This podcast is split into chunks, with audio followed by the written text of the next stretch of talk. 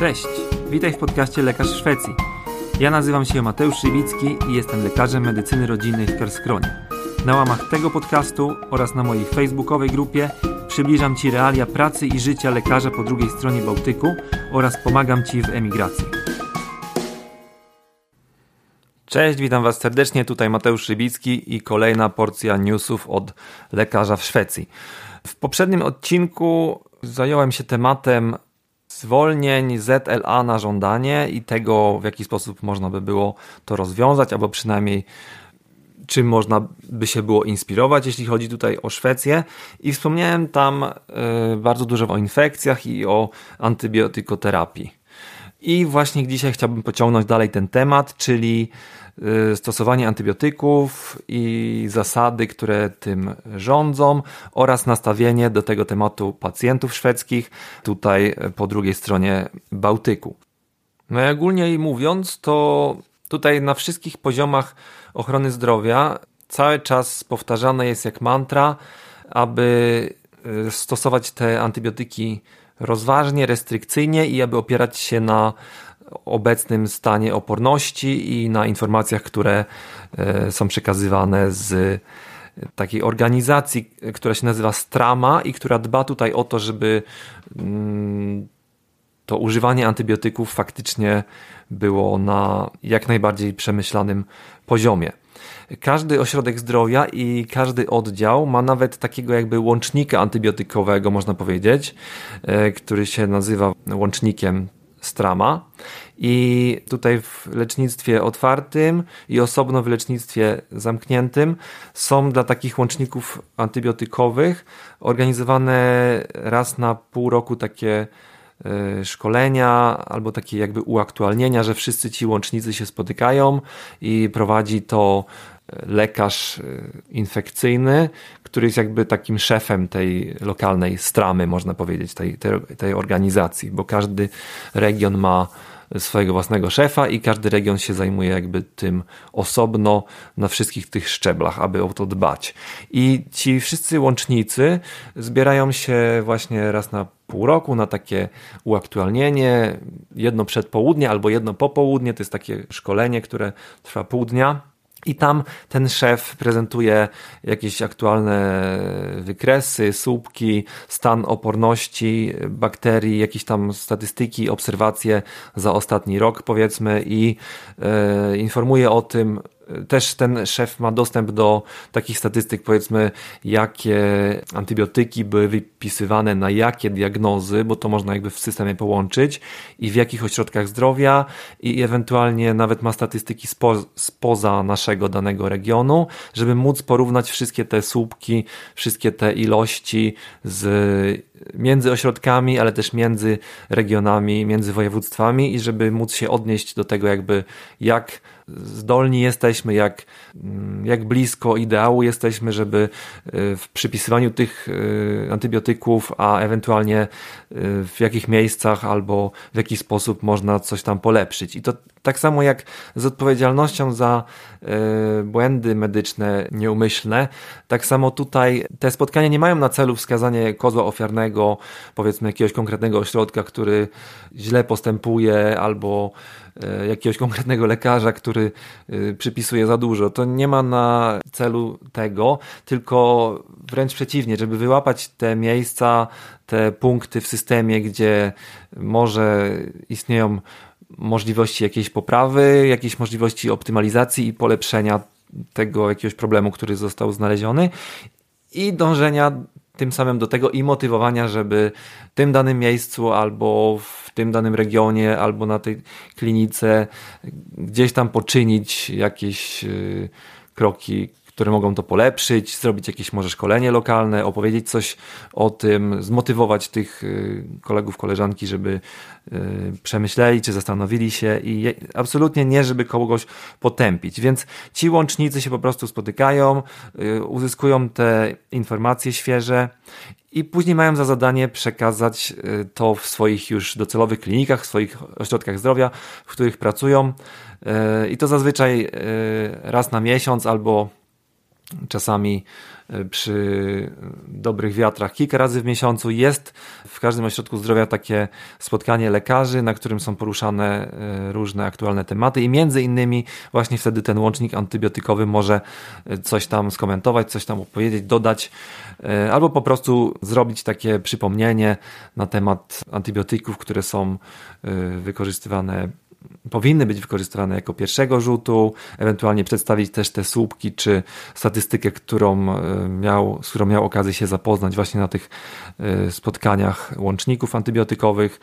i poruszyć jakby swoich kolegów, koleżanki w swoim miejscu pracy do tej refleksji, do tego zastanowienia się, jak to e, wygląda u nich z przepisywaniem, czy może oni też powinni coś tam polepszyć albo przynajmniej y, się zastanowić. I znowu bez wskazywania oczywiście tam konkretnych jednostek, szukania kozła ofiarnego i tak dalej. I raz na rok taki e, łącznik antybiotykowy w każdym ośrodku ma też za zadanie zrobienie takiego lokalnego, punktowego badania, żeby przyjrzeć się mniej więcej tak statystycznie, jak przepisywanie tych antybiotyków w tych najpopularniejszych infekcjach typu zapalenie migdałków, zapalenie ucha środkowego, zapalenie zatok, zapalenie oskrzeli wygląda właśnie w tej klinice, w tym ośrodku. I to wygląda w taki sposób, że ten łącznik ma takie pisemne instrukcje, jak postępować, i w, i w skrócie opiera się to e, na tym, że udajemy się do sekretarki medycznej i prosimy ją o wyciąg na przykład ostatnich 20 e, wizyt z diagnozą paciorkowcowe zapalenie migdałków. I ten e, łącznik ma za zadanie właśnie przyjrzeć się tym ostatnim 20 wizytom, 20 wizytom, albo czasami po prostu losowo wybranym 20 albo 10 wizytom z tą daną diagnozą i prześledzenie, jak tam przebiegał ten proces diagnostyczny i terapeutyczny i myślowy tego e, kolegi, lekarza, który tego pacjenta e, przyjmował. E, I sporządzamy później taki raport z tych 10 czy 20 prześledzonych historii chorób z tą diagnozą.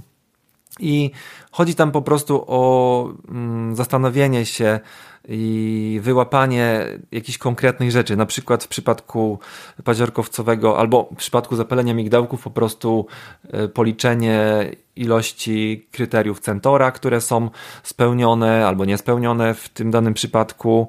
e, albo jakiś e, wyłapaniu tych kardynalnych objawów tego schorzenia, które do którego jest wskazanie y, antybiotykoterapii, albo wręcz przeciwnie, że po prostu nie ma tych kardynalnych objawów, a antybiotyk na przykład został mimo wszystko y, przepisany. E, więc Ostatecznie y, podsumowuje się to w takim jakby raporcie, tam są konkretne wytyczne, na co zwrócić uwagę przy jakiej konkretnej diagnozie, a to ma być zrobiona jakby jedna diagnoza na rok, więc tutaj to nie jest jakaś bardzo obszerna robota, tylko po prostu w ciągu kilku godzin jesteśmy w stanie to zrobić i oczywiście dostajemy na to też czas od naszego szefa, żeby móc usiąść i się temu przyjrzeć. Zazwyczaj to jest połowa dnia albo czasami dwie połówki dnia rozłożone na dwa różne dni, w których możemy jako właśnie ci łącznicy antybiotykowi przeprowadzić ten projekt i później przedstawić rezultaty tego na spotkaniu lekarskim właśnie u nas w ośrodku i przesłanie tego też do tego szefa e, infekcyjnego, który ma nad tym wszystkim pieczę. I to oczywiście znowu ma pobudzić y, mm, refleksję, y, przemyślenia, jakieś możliwości ewentualne optymalizowania tych jakichś tam niedociągnięć czy problemów, które zostaną ujawnione w takim raporcie. A jeżeli wszystko wygląda super i idealnie, no to po prostu tylko życzymy sobie, żeby to dalej tak w kolejnych latach tak samo dobrze wyglądało. Drugą taką pomocą, która wspiera nas e, tutaj w Szwecji, nas, lekarzy rodzinnych, ale też e, lecznictwo zamknięte w podejmowaniu restrykcyjnych i rozważnych decyzji w temacie antybiotykoterapii. To jest taka broszurka, można powiedzieć mała książeczka, która jest wydawana też przez każdy region osobno i tutaj osobno dla lecznictwa otwartego, dla POZ-u, czyli jakby wskazania antybiotykoterapii dla POZ-u i osobno wskazania antybiotykoterapii dla e, lecznictwa szpitalnego. I w każdej z tych książeczek są oczywiście wyszczególnione i wymienione te najczęstsze infekcje, z którymi się spotykamy w tym czy w innym miejscu i rekomendacje, jaki ma być lek pierwszego rzutu w danej infekcji, e, jakie ewentualnie mogą być e, antybiotyki zastępcze w przypadku uczulenia na e, penicylinę albo w przypadku, w którym ten lek pierwszego rzutu nie zadziała albo zadziała, ale nastąpi nawrócenie się tej samej infekcji. E, poza tym w tej książeczce znajdziemy też e, interakcje, podstawowe interakcje tych wszystkich antybiotyków, mm, które są tam wymienione, najczęstsze działania niepożądane, podzielone według grup, troszeczkę więcej właśnie e, szczegółów na temat reakcji alergicznych na penicylinę i jak postępować w takim przypadku oraz dozowanie antybiotyków tych najczęstszych przy niewydolności nerek. E, czyli taki jakby książeczka, która leży na stole cały czas i z której korzystamy wielokrotnie w trakcie takiego normalnego e, klinicznego dnia, kiedy spotykamy pacjentów i non-stop do niej zaglądamy, żeby sobie e, te wszystkie rzeczy sprawdzić. I tak tylko, żeby szybko y, przelecieć tą zawartość takiej książeczki, którą mam właśnie przed sobą i do której udostępnię Wam również dostęp, będzie możliwość pobrania całej tej y, broszury, całej tej książeczki sobie y, pod linkiem, żebyście też mogli się zapoznać, zobaczyć jakie właśnie antybiotyki są stosowane. Uprzedzę Was, że no doznacie na pewno duży, dużego szoku i będzie to dla Was dość egzotyczne, ale warto, naprawdę warto się zapoznać. A żeby dać taki trochę przedsmak, to na przykład w skrócie opowiem tylko, że na e, zapalenie migdałków oczywiście e, są tutaj kryteria Centora wymienione, jak się nimi posługiwać, kiedy e, jest wskazane włączenie antybiotyku i pierwszego rzutu antybiotyk przy właśnie zapaleniu parciorkowcowym migdałków to fenoksymetylopenicylinina 1,6 g razy 3 przez 5 dni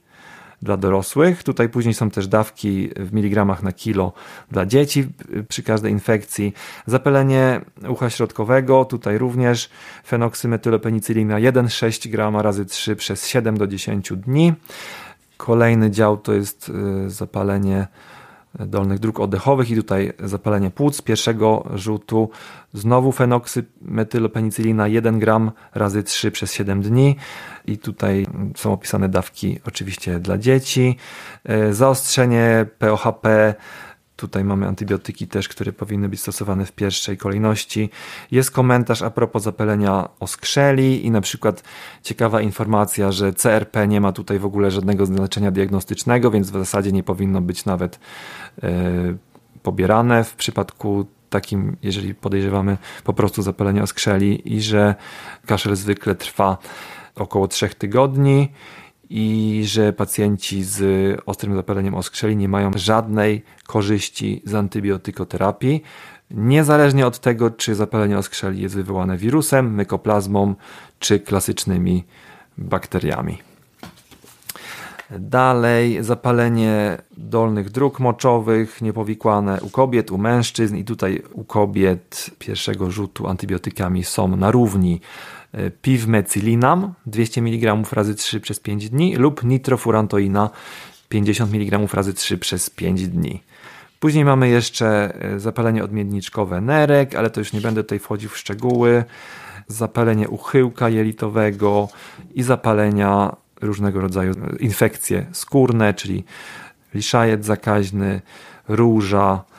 infekcje po ugryzieniach zwierząt, infekcje ran nóg, leczenie boreliozy i jeszcze na koniec tutaj się załapał, załapały infekcje e, wirusem herpes. Kolejnym ułatwieniem dla takiego klinicysty, który siedzi właśnie z tym pytaniem, czy antybiotyk powinien być włączony, czy nie, jak już podejmie tą decyzję, to przy wypisywaniu e, recepty w systemie mamy takie opcje wybierania jakby ulubionych recept, czyli są gotowe pakiety recept już z napisa napisanym dawkowaniem i wszystkimi tam komentarzami, jeśli chodzi o zalecenia. E, I wpisujemy tylko w wyszukiwarkę tego systemu powiedzmy dwie, trzy pierwsze litery, e, naciskamy Enter i wyskakują nam automatycznie wszystkie te gotowe pakiety tej danej substancji i wtedy w nawiasie tam zawsze jest komentarz jakby do jakiego konkretnego schorzenia e, ten pakiet się nadaje, albo ewentualnie czy to jest pakiet dla dorosłego, dla dziecka i jeszcze z podziałem na to, ile to dziecko waży. No i wybieramy odpowiedni pakiet podwójnym kliknięciem i automatycznie od razu pojawia nam się gotowa recepta przed nami, którą tylko jeszcze sobie jakby sprawdzamy i zatwierdzamy i on automatycznie ląduje w elektronicznym systemie, więc jakby nawet mm, i te wszystkie dawkowania odpowiadają dokładnie tym dawkowaniom w tej mm, fajnej książeczce, o której przed chwilą opowiedziałem, więc w zasadzie to mm, ekstremalnie usprawnia cały ten proces od podjęcia decyzji o antybiotykoterapii do właśnie wypisania gotowej recepty. E, I na koniec na pewno zastanawiacie się też, jak ogólnie pacjenci reagują na te nasze e, tutaj lokalne szwedzkie e, wytyczne, które oczywiście opierają się o wszystkie naukowe doniesienia i obserwacje, o których wspomniałem powyżej. Dobra wiadomość jest taka, że szwedzcy pacjenci są e, stosunkowo dobrze wyedukowani, jeśli chodzi o takie podstawowe informacje dotyczące właśnie mm, tych najczęstszych infekcji. Mają dostęp do źródeł, którym mogą ufać i na które mogą, e, z których mogą korzystać na takiej jakby centralnej stronie, można powiedzieć, odpowiednika Ministerstwa Zdrowia, gdzie po prostu e, jest ta strona tylko i wyłącznie dopasowana do tego, żeby przekazywać tam informacje medyczne dla pacjentów i można, taki pacjent może sobie łatwo w tej wyszukiwarce wpisać nazwę schorzenia i otrzyma tam y, podstawowe informacje, jakie są objawy, kiedy powinien zgłosić się do ośrodka zdrowia, a ewentualnie kiedy już bezpośrednio na SOR, jakie mogą być ewentualne zagrożenia, albo wręcz przeciwnie, że na przykład te objawy y, są jak najbardziej standardowe w tym schorzeniu i nie trzeba się przejmować, tylko można powiedzmy wdrożyć e, jakieś leczenie w domu e, podstawowymi środkami e, bez recepty. No, jeżeli ci pacjenci się zgłaszają już do lekarza, no to zazwyczaj dlatego, że taka infekcja się po prostu przeciąga i potrzebują zwolnienie lekarskie. Tak jak wspominałem w poprzednim odcinku, zwolnienia od lekarza potrzebują dopiero po siódmym dniu pobytu w domu, więc jakby nie muszą się kontaktować z lekarzem zaraz od pierwszego dnia. E, co odciąża ten, tą podstawową opiekę zdrowotną. Pacjenci są, wydaje mi się, większość jest też w miarę zorientowana, że mm, jakiś tam kaszel, czy nawet e, lekka gorączka, to nie oznacza od razu równa się Y, potrzeba mm, leczenia antybiotykiem. Bardzo rzadko się zdarza takie coś, co y, niejednokrotnie gdzieś tam czytam na polskich forach, że pacjent przychodzi i już od samych drzwi mówi, że przyszedł po antybiotyk albo że żąda antybiotyku. Raczej to jest to są bardzo egzotyczne sytuacje, a jeżeli już takie występują, no to od razu oczywiście pacjent jest oceniany pod kątem klinicznym i jeżeli faktycznie tego antybiotyku potrzebuje, no to jak najbardziej go piszemy. Natomiast jeżeli dochodzimy do wniosku, że antybiotyk nie jest tutaj potrzebny, no to tłumaczymy to pacjentowi i on zazwyczaj przyjmuje to ze spokojem jakby nie wojuje, nie, nie wykłóca się o antybiotyk za wszelką cenę. Być może jest to związane po prostu z tym, że mamy więcej czasu, żeby e, temu pacjentowi poświęcić, żeby mu wytłumaczyć o co w tym wszystkim chodzi i że e, równie szybko wyleczy się e, bez antybiotyku, że ten antybiotyk jakby nie wpłynie w ogóle na proces leczenia, a niejednokrotnie może mieć na przykład wiele jakichś tam niepożądanych skutków i wręcz może być negatywny w tej danej sytuacji, ponieważ spowoduje na przykład wyselekcjonowanie jakichś tam y, opornych bakterii, które mogą być problemem dla tego pacjenta gdzieś tam w przyszłości albo gdy ta infekcja się nawróci. I właśnie takich argumentów używamy w stosunku do tych pacjentów, że y, antybiotyki nie tylko mają swoje pozytywne strony, ale mają też bardzo dużo negatywnych stron i że antybiotyk to jest jakby ostateczność, gdzie kiedy już y, faktycznie nie jesteśmy w stanie się uporać z tą infekcją w inny sposób i kiedy, właśnie, kiedy y, konkretnie jest wskazanie do tej antybiotykoterapii według wszystkich tych zasad, które znamy z y, wyżej wspomnianej książeczki i wszystkich tych zasad y, praktykowanych na co dzień. No i ci pacjenci w miarę ze spokojem przyjmują te informacje, wiedzą, że staramy się działać jak najlepiej na ich korzyść, że nikt tutaj jakby ze złości im nie odmawia tego antybiotyku, tylko po prostu tak wygląda ta y, sytuacja. Y, nawet do tego stopnia, że w tych wskazaniach do antybiotykoterapii, na przykład w przypadku paciorkowcowego zapalenia